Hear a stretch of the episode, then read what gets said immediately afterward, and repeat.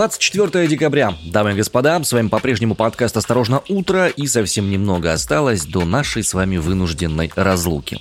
Пройдет всего две недели, и мы с вами встретимся вновь, но сейчас... Ну, что ты уже прощаешься-то? Я уже потому что одной ногой в новом году на самом деле. Ты уже на самом деле сам хочешь попрощаться просто уже на выходные. Есть такое хочется. ощущение.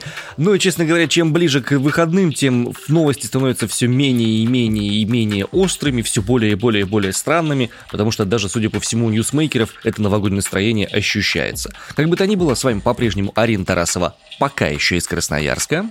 Иван Притуляк из Омска, стабильно. И вот что интересное, необычное, яркое мы попытались найти вам за прошедшие сутки. Росстат опубликовал данные по инфляции за год. Следственный комитет проверит пост Артемия Лебедева о мощах святых. Депутаты Госдумы предложили тестировать будущих владельцев оружия в ФСБ и МВД на угрозу государственной безопасности. Но начать мы, конечно же, должны, как и любой уважающий себя СМИ, с итогов пресс-конференции президента Российской Федерации Владимира Путина. Ты посмотрел этот сериал? Я смотрел кусками, хайлайтсы так называемые, да, вот самые яркие моменты. И нашел этот сериал устаревшим чуть-чуть. Я смотрела трансляцию телеканала «Дождь», который признан в России иностранным агентом. Это, конечно, немного разбавило все это действие, ну, комментарии ведущих и все прочее. Ну, я тоже смотрела как бы не целиком, это все было так кусочками, но, видимо, я попала на одни из самых ярких кусочков, судя по всем тем итогам и кратким пересказам, которые я потом прочитала. Так вот, э, мой любимый, наверное, момент — это когда дали микрофон Анне Хилькевич, которая, я напомню, звезда сериала «Универ», и она сказала, я представляю социальную сеть Яппи, социальная сеть Яппи — это аналог э, ТикТока российский. И она, собственно, задала вопрос, а вот как вы думаете, у нас молодежь случайно не деградирует? Я смотрю на это и думаю, боже.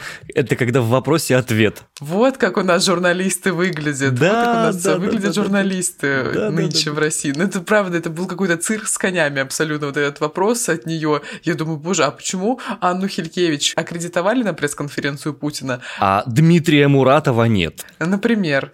Были, конечно, любопытные вопросы, были, но почему-то любопытные вопросы остались либо без ответов, либо без конкретных ответов, как обычно, либо очень обтекаемо, как правило, на них отвечали, либо очень кратко. Либо ответы были связаны с тем, что а на Западе еще хуже. Да, вот красной нитью через всю пресс-конференцию проходила идея того, что в некоторых странах, на Западе, в Америке или где-то еще есть страны, в общем, где хуже, так что, ребята, не переживайте, мы не в самой заднице, есть где хуже. И это вот проходила мысль через всю пресс-конференцию, через большинство ответов, и это, конечно, тоже забавно. Давай я назову три самых для меня, пожалуй, важных вещи из этой пресс-конференции, и ты назовешь столько, сколько захочешь, сколько тебе больше всего зацепило из этой пресс-конференции. Начну с самого почти финала.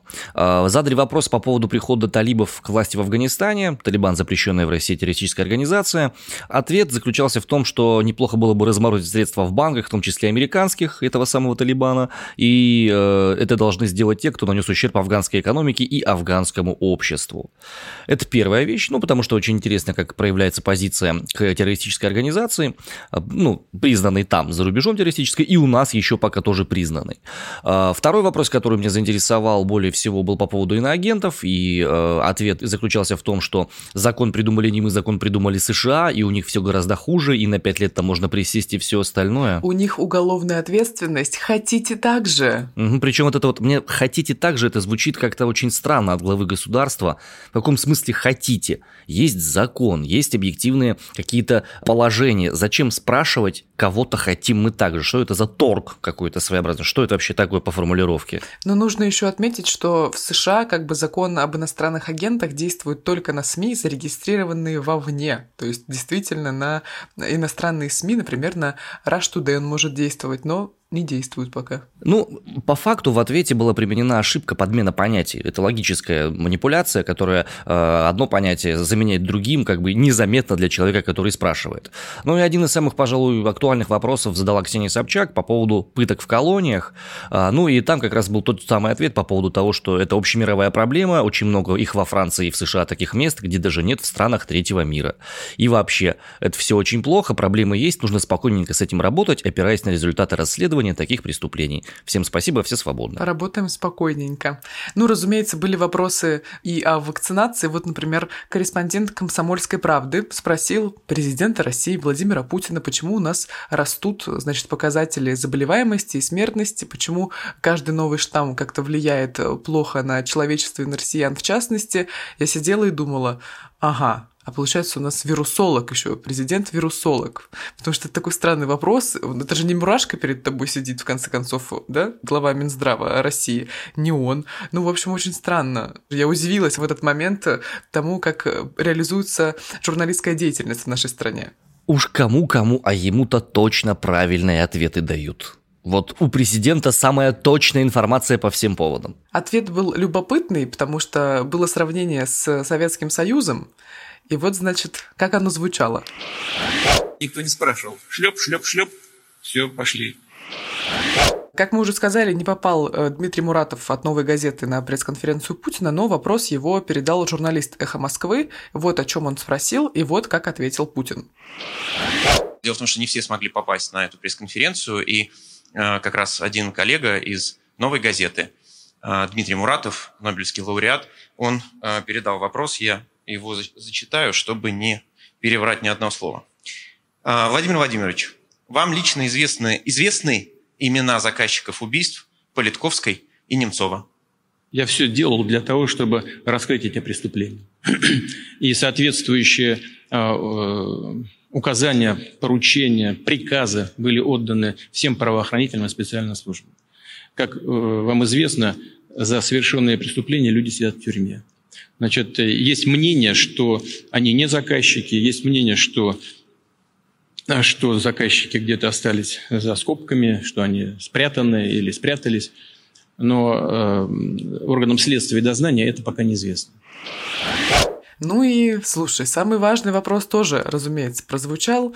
Путина спросил корреспондент из города Вологда, из СМИ «Красный Север», в общем, очень такое именитое, вероятно, СМИ, которое делает невероятный вклад в информирование россиян, невероятный вклад делает в то, чтобы люди знали достоверную, точную информацию об актуальной повестке, и, значит, спросил он следующее.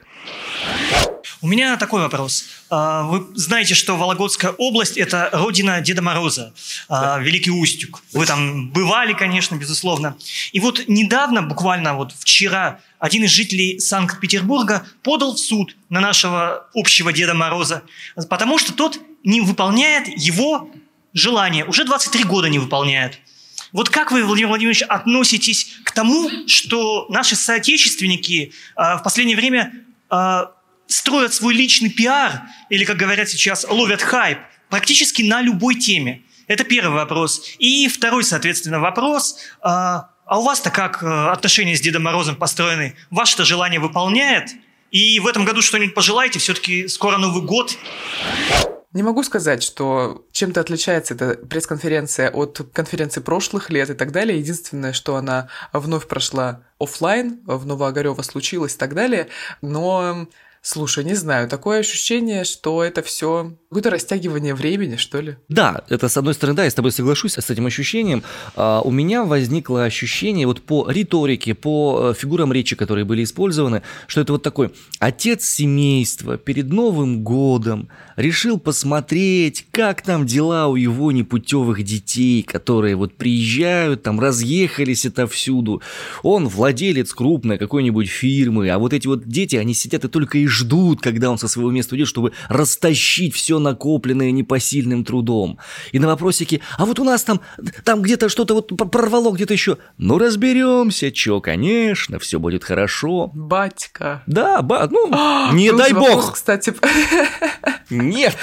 Спасибо, Был же одного вопрос, хватит. кстати, про Беларусь и про то, как взаимодействие происходит. Ну, как понять россиянам, что это взаимодействие происходит и что оно к чему-то ведет. Так вот, Путин говорил как раз о том, что, ну вот мы же, значит, работаем над тем, чтобы у нас определенные ветви власти стали едиными и так далее. У меня начали шевелиться волосы на голове от этого его ответа. Угу. Думаю, о боже, прошу, здравый смысл, приди. Мне просто интересно, как они с господином Лукашенко будут распределяться. Кто на верхней полке, а кто на нижней. Коротенько обсудили. Угу. Ну а теперь давайте к тем новостям, которые были помимо пресс-конференции Владимира Путина в нашей стране. Снова ты меня провоцируешь на обсуждение цен на яйца и на все прочее. Да, на самом деле не Ваня провоцирует, а Росстат, который опубликовал данные по инфляции за год. И вот белокочанная капуста, та самая, подорожала на 131,67%. Я вот вообще на самом деле читаю этот доклад, эти данные, и у меня стойкое ощущение, что дачу иметь нынче очень выгодно, потому что картофель вырос в цене более чем на 50%, морковь подорожала на 30,83%. Ну, есть, конечно, данные и по мясным продуктам. Вот, например, больше всего подорожали куры охлажденные и мороженые, более чем на 25%. Далее идет свинина на 15%, и говядина тоже прибавила в цене на почти 15%. Что меня более всего обеспокоило, так это рост цен на спички, туалетное мыло и хозяйственное мыло. Спички у нас подорожали почти на 26%, хозяйственное мыло увеличилось на 18%, туалетное мыло на 10%. И больше всего из всей этой истории меня зацепила штука со стройматериалами. Потому что я строю дом, и эта вещь коснулась меня не просто напрямую, а придавила меня просто, как не знаю, как бетонная плита. Да, как металлочерепица тебя сверху вот ей заложили. Ага, металлочерепица у нас подорожала на 41%. Плиты ДСП древесно-стружечные 51%. Те, кто хотя бы раз в жизни делал каркасный дом, вы знаете, что без этих плит вообще ничего там не получается.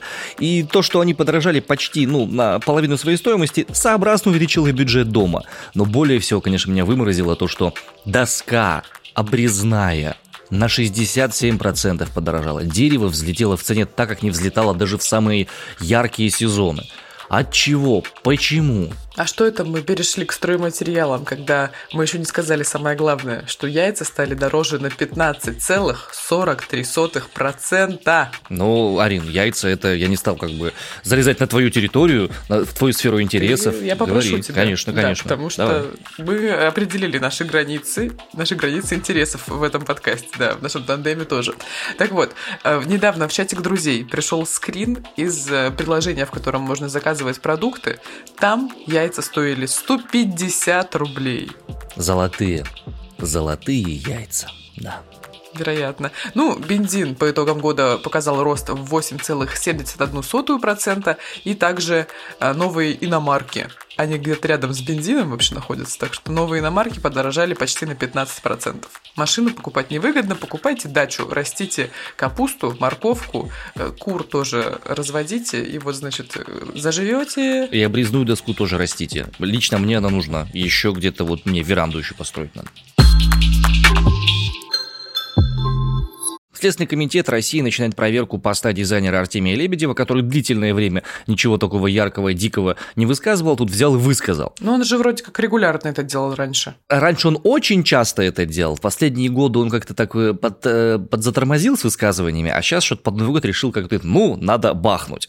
Следователи проверят, нарушил ли Лебедев право на свободу совести и вероисповедания. Если дело заведут, дизайнеру будет грозить штраф до 300 тысяч рублей или до года лишения свободы. По имеющимся данным, на странице Лебедева было опубликовано в нецензурных выражениях высказывание о святых мощах.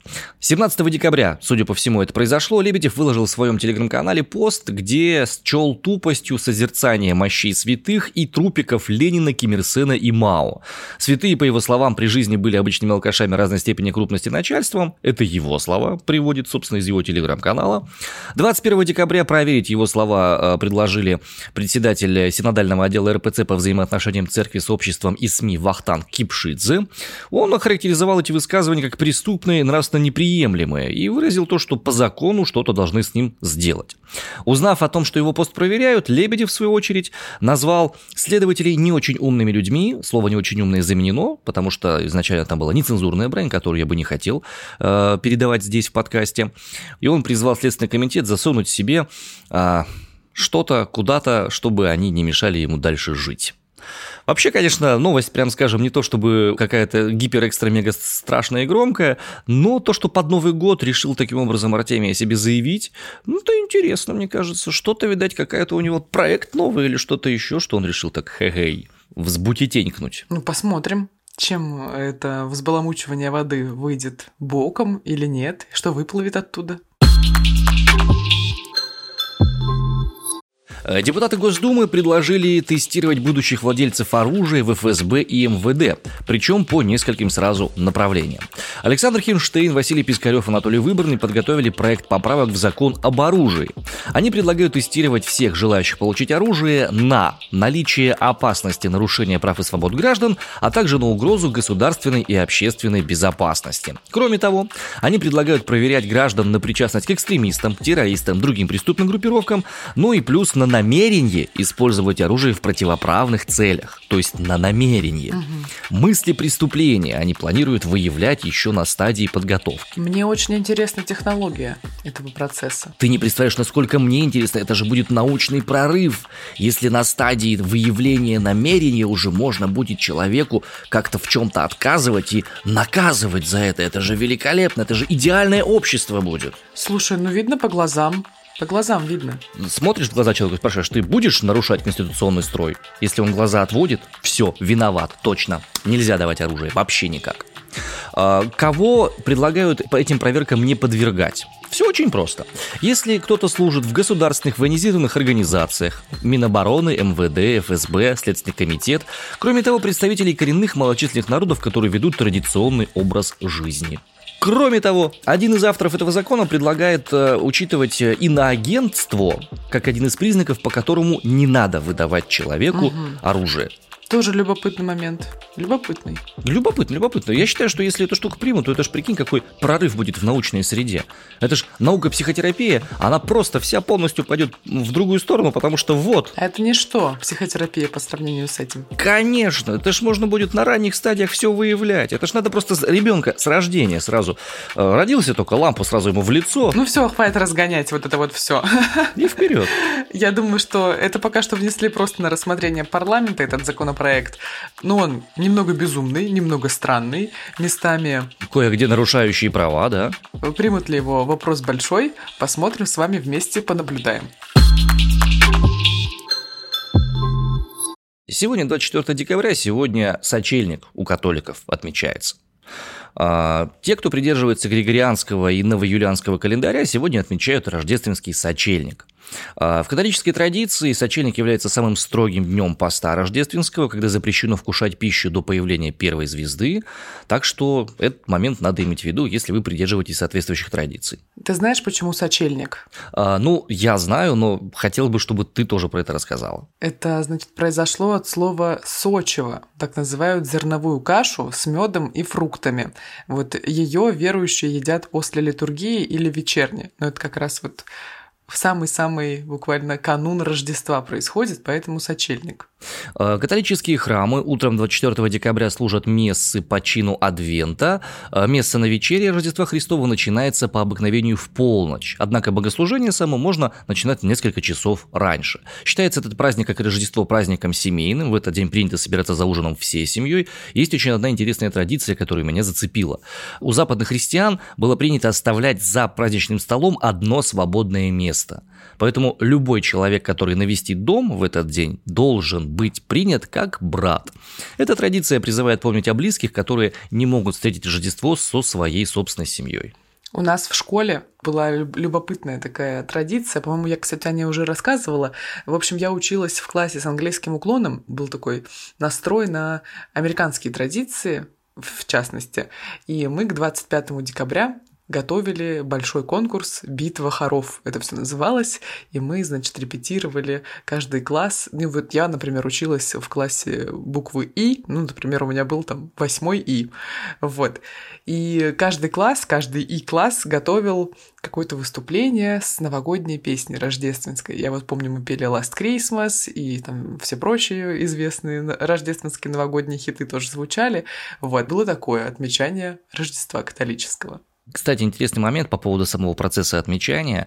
А, в праздник нельзя выполнять работу по дому, вообще никакую. Не стирать, не убирать, не шить, не выносить мусор. И в сочельник нельзя садиться за праздничный стол в черной или старой одежде, потому что встречать Рождество нужно в новых нарядных вещах. Отличный повод снова не разбирать э, монстра из вещей на стуле, который накопился за очень долгое время. Аккуратненько взять его и даже не трогать. Вот просто вот это пусть тут будет тот самый пустой стул, на который может сесть человек, да. А я его, знаешь, я его каждое утро перекладываю. Каждое утро и каждый вечер я его перекладываю. Каждое утро на кровать, чтобы сесть за стол и записать подкаст. Каждый вечер обратно на стул, чтобы лечь спать. Зато не так одиноко, согласись. Какое-то взаимодействие внутри. Тем временем под Новый год в Москве завершились съемки российского сериала Netflix «Анна К». Это первый проект российский для платформы Netflix. Значит, действие там происходит в современной России, и в центре сюжета светская львица Анна Каренина, которую играет Светлана Ходченкова. Она жена будущего губернатора Петербурга, которая вступает в любовную связь с наследником алюминиевой империи Вронским. Ой, ну я вот честно, я не верю, я не верю абсолютно в эту экранизацию, потому что у Анны Карениной, ну вот как у произведения, есть такой шарм невероятный, и он достигнут, в частности, из-за того, в каком времени все это происходит, что она а, пытается уехать за ним в центр России и так далее, да, ну как бы в Сибирь, грубо говоря, вот. И потом, значит... В Красноярск. Ну, наверное. И все это, знаешь, так очень сильно романтизировано. А мне кажется, что в современной России это будет выглядеть пошло и как-то безумно и вообще неразумно. У меня надежда есть на режиссеров. Режиссеры этого мероприятия Валерий Федорович и Евгений Никишов, они известны по сериалу «Перевал Дятлова». И вот «Перевал Дятлова» мне очень, очень, очень сильно понравился. Это один из немногих сериалов, который был выкуплен западными э, сервисами и с большим удовольствием э, транслируется почти в 50 других странах. Если им давали творческую свободу, такую, какая у них была при работе над перевалом Дятлова, то есть надежда, что в общем и целом все будет хорошо. А, мне интересно, что исполнители ролей тоже весьма интересные. Гош Куценко играет Степана Облонского, Федор Бондарчук играет непосредственно Алексея Каренина, а, ну и непосредственно роль Анны Карениной выполняет э, Светлана Ходченкова. Ну, сценарист тоже многообещающий. Это Роман Кантор. Он написал сценарий для фильма «Серебряные коньки». Это была такая замечательная в прошлом году вышедшая в, хотел сказать, эфир, вышедшая на больших экранах кинотеатрах новогодняя сказка «Серебряные коньки». Ой, он, она замечательная абсолютно, кино с такой атмосферой, очень праздничной. Вот, кстати, если вы думаете, чтобы такого посмотреть новогоднего, смотрите «Серебряные коньки». Фильм отличный. А если хотите посмотреть что-нибудь с детьми, то очень рекомендуем посмотреть «Появление хранителей». Это нескольколетний мультик дримворковский недавний, буквально вчера его нашли, посмотрели с семьей и получили абсолютно огромнейшее удовольствие. Что касается этого сериала, я очень жду, чтобы было понятно, какая тональность у него будет. Если она будет более развлекательная... Тизер хотя бы, да? Хотя бы тизер, да, потому что если она будет развлекательная, то это будет не очень интересно. А если все же это будет э, что-то близкое к драме, то я бы посмотрел, потому что что Анна Каренина – это монументальная вещь, и чем больше мы с женой ее перечитываем, а мы перечитываем реально Анну Каренину, тем больше новых смыслов открывается. Стопудово, после школы, когда перечитываешь, совершенно по-другому смотрится. Нужно отдать должное, что на самом деле на Netflix умеют снимать драмы. Вот, например, сериал «Корона» какой. Боже, я вообще в любви в невероятной с этим сериалом. Мне кажется, у нас взаимно, я очень жду продолжения, пятый сезон и так далее. Вот, так что, если это будет драма, то, возможно, все получится. Но тут не столько от Netflix зависит, потому что это же просто как бы площадка, где размещается сериал, вот, сколько действительно от режиссеров, сценаристов, актеров и всех прочих. Ну, поживем, увидим. Теперь, господа, отправляемся в путешествие по нашей необъятной родине по традиции в финальном метеорологически-географическом сегменте – в Нижново Ленинградской области сегодня минус 2 и обильный снегопад. В Сладкой Балке Ростовской области синоптики обещают переменную облачность и минус 4 за окном. А еще, возможно, что-нибудь сладкое на завтрак. Ну а в селе Горькое озеро Новосибирской области сегодня плюс 2 и снегодождь. Новогоднее настроение такое, рождественское. Да вообще. Ну, серьезно, по улицам пройти невозможно. У нас тоже там грязь засохла, и грязь замерзла, и грязь растаяла. Это все происходит за час. Минус 28, напоминаю, минус 28 у меня. Да у вас там в Красном... У меня плюс 3 сейчас в Омске. Ой, ужасно, какие перепады, сумасшедшие вообще абсолютно. А ночью будет минус 27. Так что сегодня будет просто бомбить не по-детски, мне кажется, из-за перепадов давления. Сегодня пятница. Прощаемся с вами на этой неделе. Ой, слушай, не прощаемся, потому что у нас же завтра выходит спецвыпуск. Мгм. Выходит спецвыпуск. Мы собрались. Четвером. Собрались с нашими коллегами, да, с руководителями студии подкастов нашей, с Дашей Даниловой и с Сережей Простаковым поговорили об уходящем годе, о том, как это вообще было-то. Ну, в общем, поговорили о разном, о многом. Длинный выпуск получился. Ну, конечно, не очень длинный, но так, x2 на обычный хронометраж э, выпуска. Так вот, приходите слушать завтра в полдень в Москве на всех подкаст-площадках. Яндекс Музыка, Apple подкасты, Google, Spotify и все прочие. Так что приходите, слушайте и не забывайте писать вашу обратную связь. Ой, я же хотела передать благодарности некоторым людям, которые прислали мне рекомендации по тому, куда сходить в Стамбуле. М. Спасибо вам большое. Я себе уже сохранила. Пополняю свою заметку, собственно, с тем, куда стоит сходить, где поесть, попить кофе и так далее. Но все еще принимаются, разумеется, ваши советы. Буду очень и очень признательна, если вы мне подскажете что-нибудь. Возможно, где самый вкусный чай или какой рахат лукум лучше купить. На этом хочется вам сказать большое спасибо и большое до свидания.